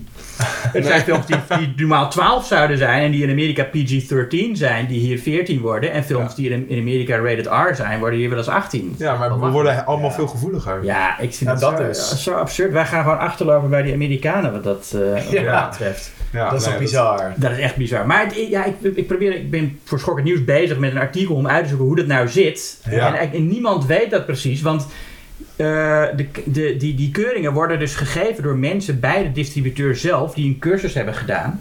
Oh ja? Maar dat zijn allemaal mensen die, die daar zin in hebben om dat te keuren. Dus die zijn ook, denk ik, veel sneller geneigd om, Om iets meteen om naar te 18 zeggen, ja, dit, plus te dit moet gooien. wel ja. 18 zijn. Ja. Ja. Maar als we daar dan iets dieper over ingaan, want ik zit erover na te denken van wat maakt het nou uit dat je dus je eigenlijk probeert ze bepaalde kinderen dus te vormen en te zeggen hier ben je nog niet klaar voor. Ja. Terwijl onze meest iconische filmervaringen waren we niet klaar voor. Ja. Snap je? Dus het is heel interessant, want wat Ja. maakt dat nou uit? Wat probeer je nou tegen te houden? Wat dan later in het leven, dat je dan denkt van oh nee, die heb ik toen niet gezien, want eh, dat mocht toen niet. Want dat was Ja, niet het is eh, eh, voor hebben dan 14 iets, jaar. iets tegen de, de, de normalisering van geweld. En ze denken dat het op jonge mensen zo'n invloed kan hebben dat je bepaald geweld normaal gaat vinden. Maar ja, dat is dus niet altijd eh, eh, eh, hard te maken. Ik denk niet dat, dat jullie film eh, geweld normaliseert. Nee, dat denk ik ook niet. Dat was de bedoeling in ieder Ik weet geval. ook niet of het voor 13 jaar. Nee, nee, nee, voor natuurlijk. 13 Nee, of maar dat is, 12 of 10 ja, is, maar, maar. maar, maar dat, is- dat is ook allemaal advies. Hè. 16 is de enige die echt wettelijk geldt. Ah, de rest is, eh, qua ah, oké, de rest is zijn allemaal adviserend. adviezen. Oké, oh ja. Maar ik moest wel zeggen, nou, kijk, dat- toen, we dat, toen we dat hoorden, dat was op scriptfase. Toen hadden we Mm. nog niet gedraaid. Toen was het wel even zo van, oké, wel, wat gaan we daar dan mee doen? Gaan we dan ergens, ergens ehm, bijvoorbeeld in de ehm, hele gewelddadige stukken eerder wegsnijden? Er zijn allemaal wel Ah, ja. manieren om dat dan in edit, weet je, uiteindelijk eh, eh, aan te pakken. Maar nee, dat uiteindelijk is het gewoon allemaal goed gekomen. En dan hebben we juist Ja. ook die, die, die adviezen dus eh, mochten we opvolgen of dus niet. Maar En hij is nou zo. wel een 16 geworden. Eh, ja, ja, Ja, ja, 16, ja, ja, ja. Oké. Ja. Dus daar mag je ook gewoon op tv komen, team Ja. Maar waren er nou ideeën die jullie hadden aanvankelijk, waarvan de transvrouwen die jullie gesproken hebben zeiden: dit is echt eh, onzin? Ja, ik, ik, ik vind dus van niet. Maar Nee, dat, is- ook dat is het toffe. Dat merk je dus ook bij Inaya. Die beleving. En dan kwam zij eigenlijk vaak met een meer extreem voorbeeld. En dan gingen we daar naartoe. Dus het is ook een beetje zo... Een, een, een transpersoon heel erg zien als slachtoffer... waar je dan heel erg voorzichtig mee om moet gaan. Daar gaat het voor mij dus al mis. Want uiteindelijk is de Inaya nou minstens zo... of veel duisterder in haar mind dan ik ben. Dus uiteindelijk heb ik best wel gewoon met haar diepe gesprekken gehad. Juist over die geweld, de geweldsdelicten. Maar ook over haar eigen proces en over die van haar vriendinnen. En ja, ik vond het dus alleen maar rock and roll. Ik had alleen maar zoiets van, wow, wat vet dat jullie allemaal doorheen zijn gegaan. Op jonge leeftijd voelde je al op deze manier. Keek je al zo naar de wereld. Wist je eigenlijk al, oh fuck, ik moet op een gegeven moment mijn familie uit. Ja, het is gewoon heel interessant en rijk. Ja. Dus ik had nooit dat hele idee van, hey, mogen we dit wel over jullie community vertellen? Het enige wat je wel, waar jij toen heel goed mee kwam, is dat er bijvoorbeeld niet alleen dan een- in een film niet alleen één transvrouw moet zitten, maar dan ook wel een andere transpersoon. Wat je dan wel iets meer merkt van, oh ja, het is een wereld, weet je wel, waar meerdere Mhm. transpersonen in zitten. Eh, dat hebben we natuurlijk nage, nagestreefd eh, Ja, ja, ja. en hebben, dat hebben we gedaan. Dus dat, en dat vond ik heel tof. In het begin dacht ik, oh, daar moet ik heel erg van wennen. Want ik had eigenlijk iemand anders in mijn hoofd voor die rol. Maar toen daarna kwam ik eigenlijk uit bij, bij een andere trans, eh, Justin. Bij Sofia, ja precies. En dat was super vet om met haar te werken. En ze had ook weer een hele beleving. Zij heeft de film gezien, vond het ook echt fenomenaal. Fantastisch, Dus ja, ja. gek genoeg, alle transpersonen tot nu toe die onze film Ja, zien, die, die voor vinden een hem aantal heel transvrienden cool. die hem heel tof vinden. En het is denk ik ook wel heel erg... Ik denk ook dat het tof is, want het is en dus een stukje representatie. Dus, dus ik kun- het, het gaat ook over hun community natuurlijk. Ja. Maar ik denk juist ook, het is ook representatie in het hele horror stuk. Dus wow, dit is een manier waarop we nog nooit ja, het, het, ons, onze eigen community hebben gezien binnen dit genre. Dat gebeurt gewoon niet zo heel erg vaak. Ik bedoel, Nee. we hebben natuurlijk hele mooie dramafilms over de transcommunity. Overigens hebben ze, hebben, heb, ik, heb ik transpersonen gesproken die bijvoorbeeld op een film als Girl ook iets aan te merken hebben over hoe die film eindigt en hoe, waar, waar Oh, die ja, film uiteindelijk eindigt. Zeker. Dus Ja. dat, zijn, dat zijn ook weer interessante gesprekken waarvan ik denk, het hoeft dus niet zo te zijn. We werden op een gegeven moment, nou er zijn mensen geweest binnen onze crew die uiteindelijk zich liever niet aan de film wilden verbinden toen ze een, een versie zagen. Uh, en die zeiden ook van ja, weet je, we vinden dat dit niet um, de queer community representeert. En denk ik misschien niet jouw queer community, Precies. maar wel mijn queer community. Juist. En ik bedoel, en, dat is, en daar zijn zijn ook nog steeds mensen die wij dus die film laten zien, die dus inderdaad rock and roll zijn, zoals David-Jan zegt. Die staan, ja, die vinden het juist heel tof. En dat en, en nou ja, is misschien wel een, bijna een comedy, weet je, omdat het, omdat het nog niet echt extreem genoeg is. Dus Nee. ja, dat, daar, ook daar zit weer zo'n enorm spectrum in. Ja, maar Waar, ja, waarom moet alles ook eh, een community representeren? Precies, ja, dat Dat vind ik ook een verhaal. raar. Ja. Same. En dat is ook, het, ook heel erg. Dat vind ik ook heel erg. En ik denk dat het alleen het is gewoon heel. Ja, ik denk gewoon tof dat het ook de tijd is dat horrorfilms. eh, ja, dat daar ook wat meer transpersonen in te zien zijn. En dat daar ook een keertje een horrorfilm over gaat. Ja. Ja? Ja, de volgende stap is een, eh, een, een trans villain waar het niet benoemd wordt, maar het gewoon de norm is. En dat je gewoon denkt, oh wat vet, weet je wel. Ik sta er niet bij stil, ik vind het gewoon een heel Ja. vet personage. En zo, volgens mij, kun je echt kinderen ook hun, hun, hun beleving eh, prikkelen. Ik weet bijvoorbeeld nog de eerste keer dat ik naar Blade ging met mijn vader. Mm. Nou ja, weet je, het gaat allemaal over, tegenwoordig gaat het allemaal over, huh, maar mag je wel een zwart verhaal vertellen als, als blanke regisseur, et cetera. Terwijl ik alleen bij mezelf denk, ik zag Blade gewoon als mijn held. Ik vond hem fucking vet, ik vond Wesley Snipes geniaal. Ik heb er toen de tijd nooit bij stilgestaan van, oh wacht even, dat is een zwarte man, die representeert een bepaalde community. Ik dacht gewoon, nee, ik, ik ga je helemaal mee. Als kind was ik daar niet mee bezig, sterker nog, het werd mijn held. Dus dat zag ik vervolgens ook in mijn, in, in mijn culture terugkomen. Mm. En ik denk dat het me ook in dat opzicht ehm, geraakt heeft. En ook kijk naar daarna de vrienden van de- het leven wat ik heb geleid, dat dat altijd probeer ik het altijd weer terug te halen. Probeer ik altijd weer te kijken van, weet je, wel, het moet, het moet, het moet wel een bepaalde manier van verdeeldheid hebben, hè, cast, maar het moet dan weer niet zo gekozen zijn. Dat zie je Ja, ook heel ja, veel, ja. hè, dat het heel bewust gekozen is. En dat je denkt, ah ja, iedereen moet erin. En dan vervolgens moeten ze hun eigen ja, community eh, representen. Ik denk dat het heel vet is dat, ja, iedereen zit erin, maar er zijn gewoon personages. Het zijn Ja. fucking vette Nou ja, personages. dat is, dat is waar je uiteindelijk naartoe wil natuurlijk. Dat er een film gaat met, met een, een transpersoon waarvan het niet uitmaakt dat hij trans is. Ja. Wel, nou, dat, dat, toch eh, gebeurt natuurlijk gebeurt ook nu wel wat meer. Maar in, in, in genre misschien nog In niet. genre wel minder, maar ik, en ik vind in Amerikaanse films waarin het nu gebeurt, vind ik het ook best gepusht. Dan blijf ik het toch voelen. Dan denk je toch bij Ja. jezelf van ja, het wordt nu heel erg geaccepteerd in het vriendinnengroepje, maar toch? Ik zie het Ja. wel in sommige films terugkomen dat ik wel denk van mezelf van ja, maar ik vind het toch nog een beetje cringy somehow, omdat het niet echt rock en roll is. Ja. En ik denk dat het hele rock en roll spectrum, Blade was voor mij rock en roll. Dat hoop ik nu een beetje met deze film aangeraakt te hebben. Daarentegen, dit gaat echt over natuurlijk het trans zijn en die beleving daar binnenin. Maar hopelijk kan ik hierna naar mijn volgende film meenemen. En is het gewoon rock and roll character. En denk gewoon, wat vet, weet je wel. I love your character, punt. Ja. Vet in deze film, jij hoort hier, ik vier je. ja. Nou ja, laten we hopen dat het eh, navolging eh, vindt, deze Ja. houding eh, van jullie. Eh, want ja, we- de- jullie volgende film. Zijn jullie al mee bezig? Mag Ja. je er al iets over vertellen? Ja, zeker. Ehm, nou ja, nadat we, we zijn er al even, normaal een heel klein beetje, eh, zes jaar mee bezig. Ja, ja. Kleine zes zes jaar. jaar. Kleine zes jaar. Klein zes jaar. Ehm, misschien al eh, wel Ja, eerder. daar eh, je eerder in de podcast ook al over Dat verteld. is gehoord, toch? Ja. Meet Jimmy, onze kortfilm uit 2018 eh, over een true crime podcast waarvan de killer tot leven komt zodra hij die eh, true crime podcast begint te luisteren. Eh, die eh, mogen we als speelfilm maken voor Amazon Prime en voor samen met Splendid Film. Mhm. En daar zijn we nu, eh volgens mij is het een primeur. Ja, is Voor een primeur. Eh, Yes. dus daar, ehm, Zitten we nu middenin. daar zitten we nu middenin. Ja. We gaan draaien in april. We zijn echt al, als soort van op, op, op, op overdrive aan het werk op dit moment. Eh, elke dag aan het... nou, want vandaag een stijlbespreking over hoe de film eruit gaat zien. We zijn aan het casten inderdaad. De crew is nu bijna compleet. Ja. Ehm, april draaien en augustus in de bioscoop. Ja, Ja. dat klinkt nog steeds heel onwerkelijk. Maar Dat ja, klinkt heel 1 onwerkelijk. augustus Ja. gaan we hem hopelijk in uh, Tuschinski 1 eh, dat zou mooi zien. zijn. Dat zou te gek zijn. Ja. Ja. Ja. nee, we zijn echt super blij. We hebben natuurlijk echt zes jaar lang gestruggeld. Ehm, ja, wie ons een beetje kent, die heeft het ook wel meegekregen. En eh, het is heel bijzonder voor ons, want het was de eerste film die we met Bloodrave maakten, onze eigen horrorlabel. Ehm, en dat bestaat nog steeds. Ja. Door zeg maar weer een eh, tegenwind. Maar ehm dat bestaat nog steeds. En wat heel leuk is, daar hebben we natuurlijk ook Binary mee gemaakt. ehm, en nu dus eh Meet Jimmy. Ehm, maar door die zes jaar eh, werd het verhaal steeds anders. We eerst hadden we het met Paramount gaan maken. Toen in Europa geprobeerd met een Europees script. En toen kwamen we terug in Nederland. Toen was COVID. Bloemhouse heeft het nog even gehad. Bloemhouse heeft nog even... Ja, Ja. maar die hebben ook helemaal niet... dus dat klinkt heel cool, Tim. Dankjewel. Name dropping. Maar echt serieus. Even hebben is gewoon... Ja, stuur maar door. Oké, ja, echt super tof. En dan hoor je gewoon niks meer. Mhm. Ehm, welcome to the States. Maar ehm, daar moet je dus even Maar ehm, nu zijn we dus hier. En het toffe was, eerst ging het niet door. Toen ging het wel door. En uiteindelijk kregen we ineens toch wel de confirmation van... Yo, jullie gaan nu jullie eerste speelfilm maken. En wij hadden nooit verwacht dat het uiteindelijk Meet Jimmy zou zijn. Ja, Toch? klopt. Het is wel Dus- echt... eh, hij, hij heeft ons eigenlijk een beetje weer zo van... Nee, jullie gaan mij niet loslaten, jongens. Ik kom voor jullie. Ik kom ook voor jullie. Via Ja. deze podcast. Ja.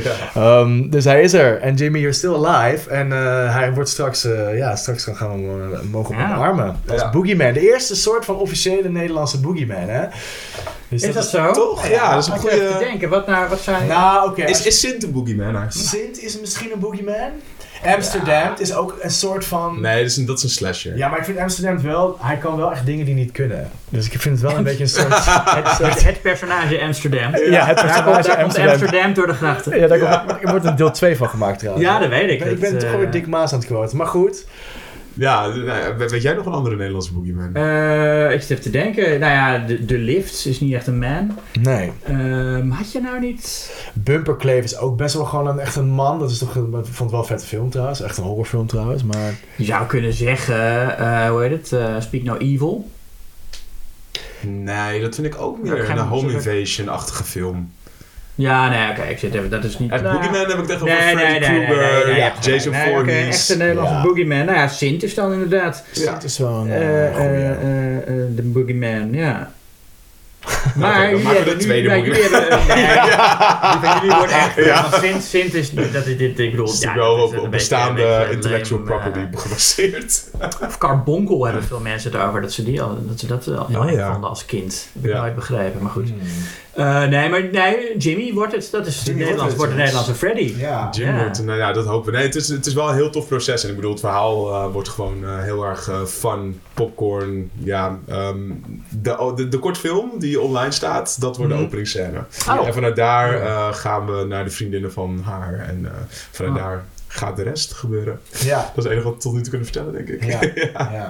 Ja. Nou, mooi. Zo, Ja. ja. ja, toch? Het is wel, wel ja, het is een mooi proces, denk ik. Ja, we gaan wel tof. weer lekker ver.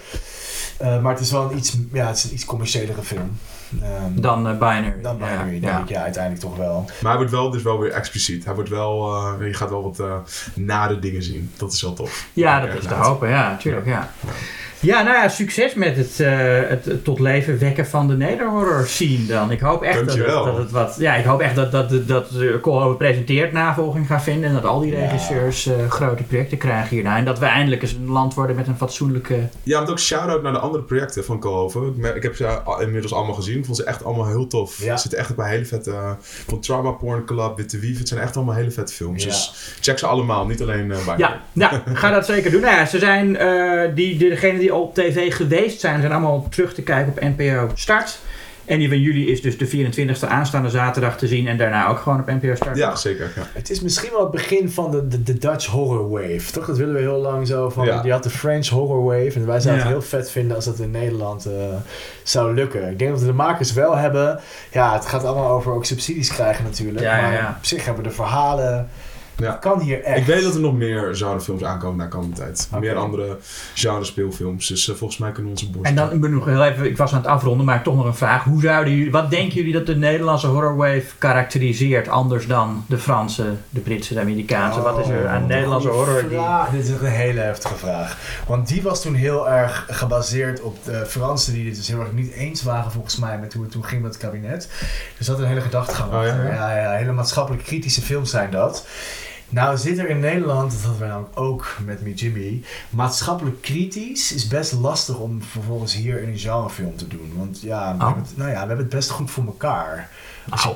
op, de, op dit moment Op hebben we even misschien een andere wending genomen. Nou, maar het is wel... ja, maar, dan, ja, maar dan, gaat het, dan hebben we het gelijk heel erg... Oké, dat snap ik wel. Maar dan gaat het gelijk heel erg over het kabinet en over, Ja, over het ja. kiezen. Ja, maar dan begrijp heel veel te zeggen over de Nederlandse eh, een beetje saaie, conservatieve houding van heel veel mensen. Ja, en dan nu een horrorfilm daarover maken. Ja, waarom niet? Start. Oké. Nou, dat, dat is niet Dat zo is, hartstikke- ja. dat is een hartstikke goed idee voor een horrorfilm. Ja. Nou, en by the way, Want, dat is wel een klein beetje ons... eh, daar, daar zit ook wel wat van in Jimmy. nou, Dus dat zou wel kunnen, dat het wel... Ja, en er komt zijn- toch ook heel veel geweld voort uit, uit die houding, uit dat saaie, conservatieve, Calvinistische, alles wat dan afwijkt van de norm moet onderdrukt worden. Ja, ja, ja. Ja, maar goed, misschien zit ik dan in een Amsterdam-bubbel en dan maak ik daar niet zoveel van mee. Want wij zitten hier gewoon tussen allemaal kunstenaars en gekken, toch? Ja, Artiesten, junkies, noem het allemaal op. Gewoon de, de extremes. En we, we, we genieten allemaal van onze linkse soort van beeldvoeringen. maar, maar is het niet zo dat dat misschien, wat je nu net zegt, Hmm. Hetgene is dat ons karakteriseert? Want daar gaan wel veel films over, heb ik het idee. Over hoe saai we zijn. Ja, over, nou, over Ja, de... nee, veel boeken en tv-series, alles gaat daarover eigenlijk. Ja, maar ik bedoel, ik denk dat er nu wel, eh, dat daar hopelijk wel meer dan, weet je, in, de, in die genrehoek. Ja, ik, ik zie, ik, misschien dat, ik hoop dat dat, dat zou het kunnen worden. Maar het gekke was, we waren nooit saai. Dat is echt ontstaan. We waren echt best wel expliciet. We waren heftig. We Ja, in films bedoel Ja. ja. Ja, maar dat was, Ja, nou, dat was, ik vond best wel een, ik bedoel, de jaren 70, ik bedoel, de weerspiegeling, Ja. de Roxy-tijd. We hadden echt best wel, nu heb ik het weer over Amsterdam, maar we hadden best wel vette, vette, vette things going on, toch? Voor, voor ons, denk ik, voor Nederland. Ja. Ja, op film en Maar- tv, maar, maar volgens mij was de, ik leefde toen niet, maar volgens mij was de mentaliteit van Nederland is, is althans zo is een beetje, het cliché is altijd toch een beetje geweest van saai en, en, en, en niet, eh, hoe noem je dat, keep your head down, niet te veel opvallen, Ja, gewoon eh, doe maar normaal. Dat Ja, doe je al gek genoeg. Ja, precies. ja, nou ja. Ja, dat is een hele goede vraag. En dat klinkt voor mij niet per se gelijk heel filmisch. Dus ik denk, Nee, nee, van, nee, nee, ga maar- nee, maar goed, dat- brengen en hoe ga je daar een nee, tegenkleur op Nee, nou, doe, maar, doe dat. Nee, Ja, daarom. Thanks, Julius. Ik ga... Nou ja, maar ik bedoel, Dit in- idee ga mag het zo voor mij hebben. Kijk nou, hey, iedereen heeft het gehoord, hè, jongens. Het? maar in a way zit er natuurlijk iets van uh, conservatieve gedachten uh, goed in de personages van, in sommige personages van Binary. En nee, gaat maar er ook. Jimmy zitten. Nee, zeker met, Dus Jimmy dat wordt wel- wat is een collect- collectieve angst? Dat, zo werk ik dan, denk ik, in Nederland waar we naar op zoek zijn gegaan. Dat is een beetje de angst voor Mm. het TBS-systeem. Voor eventueel een ontsnapte TBS'er. Dat is in Nederland natuurlijk wel een paar keer gebeurd.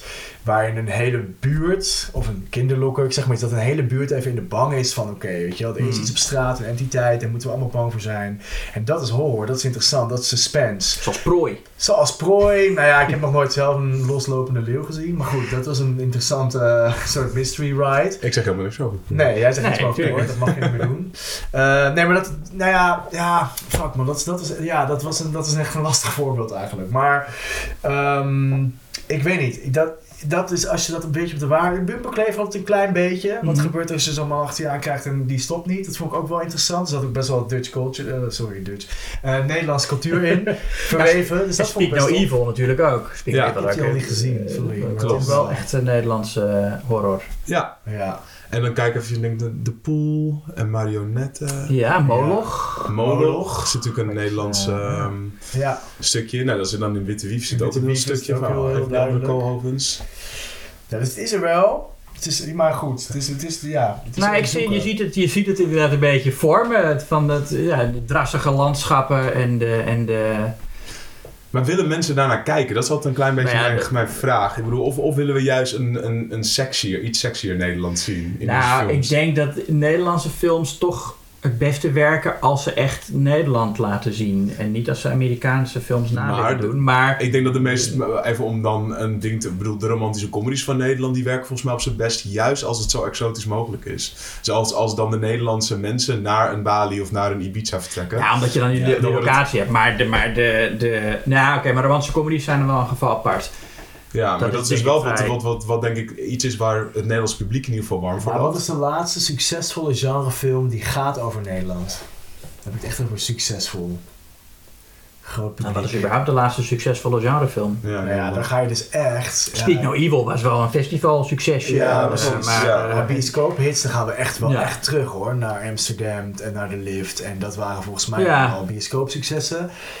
Ja, en volgens mij is dat gewoon heel erg ingezoomd. En, en één creep heel erg groot verfilmen. Toch? Dat is wel gelukt. Kunnen we films als. Zwartboek zien als genrefilms? ja, oorlogsfilm, ja. Ja, oké, oké. Ja. Ja, ja, die werken ook. Ja. Ja. Maar echt horrorfilms. Nee, maar die, die worden hier sowieso naar Nee, dat is het hele ding. Dat, is, dat, eh, daar- zijn wij nu voor. Een grapje. Ja.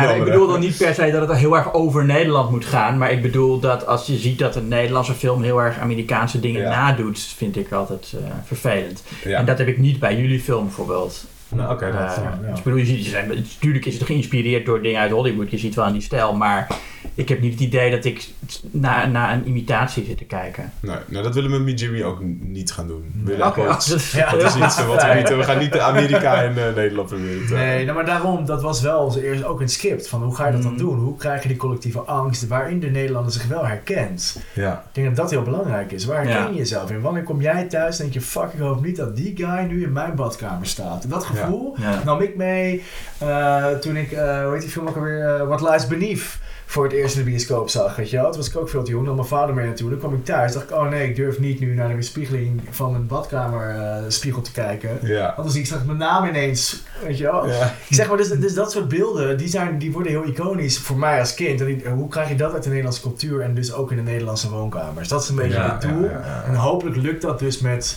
Meet Jimmy. Met Jimmy, ja. Ja, met Jimmy. Ja, met Jimmy. Nou ja, nogmaals Dat. succes. Dankjewel. Eh, gaan, we nu, gaan we nu wel echt afronden, denk ik. Ja, ik denk het maar wel, hè. Eh, heel erg bedankt voor jullie komst. Eh, ik spreek u wel als, als Jimmy uitkomt dan. eh, Ja, Ja. ja. première. eerder. ja. Ehm, ja, nou, eh, nog even kijken. We moeten naar schokkernieuws.nl. Je moet je abonneren op deze podcast. Je moet hem liken, je moet subscriben, je moet reviewen, je moet eh, sterren achterlaten. Wat moeten ze nog meer? Heb jij nog iets, Tim, wat ze moeten doen? en Eh, kijken naar eh Binary natuurlijk. En, Binary. en de hele reeks Schoolhoven gepresenteerd. ja. Ja, en natuurlijk gewoon schoon nieuws kopen. En het blad kopen. Ja, blad ik zou het bijna vergeten. Je moet Ja. het blad kopen, jeetje. En op NPO Plus staan ook de films als ze, ja, als ze natuurlijk op tv geweest zijn. Dus mocht je ze gemist hebben, dan kun je hem terugkijken. Maak er een marathon van. Ja. Als ze allemaal zijn geweest. Leuk Leuk. ze allemaal. Precies. Binge them. Ja. Come on. Goed, zin in. Heel, Yes. veel, eh, heel erg bedankt voor jullie komst. En eh, tot volgende keer, luisteraar. Dag.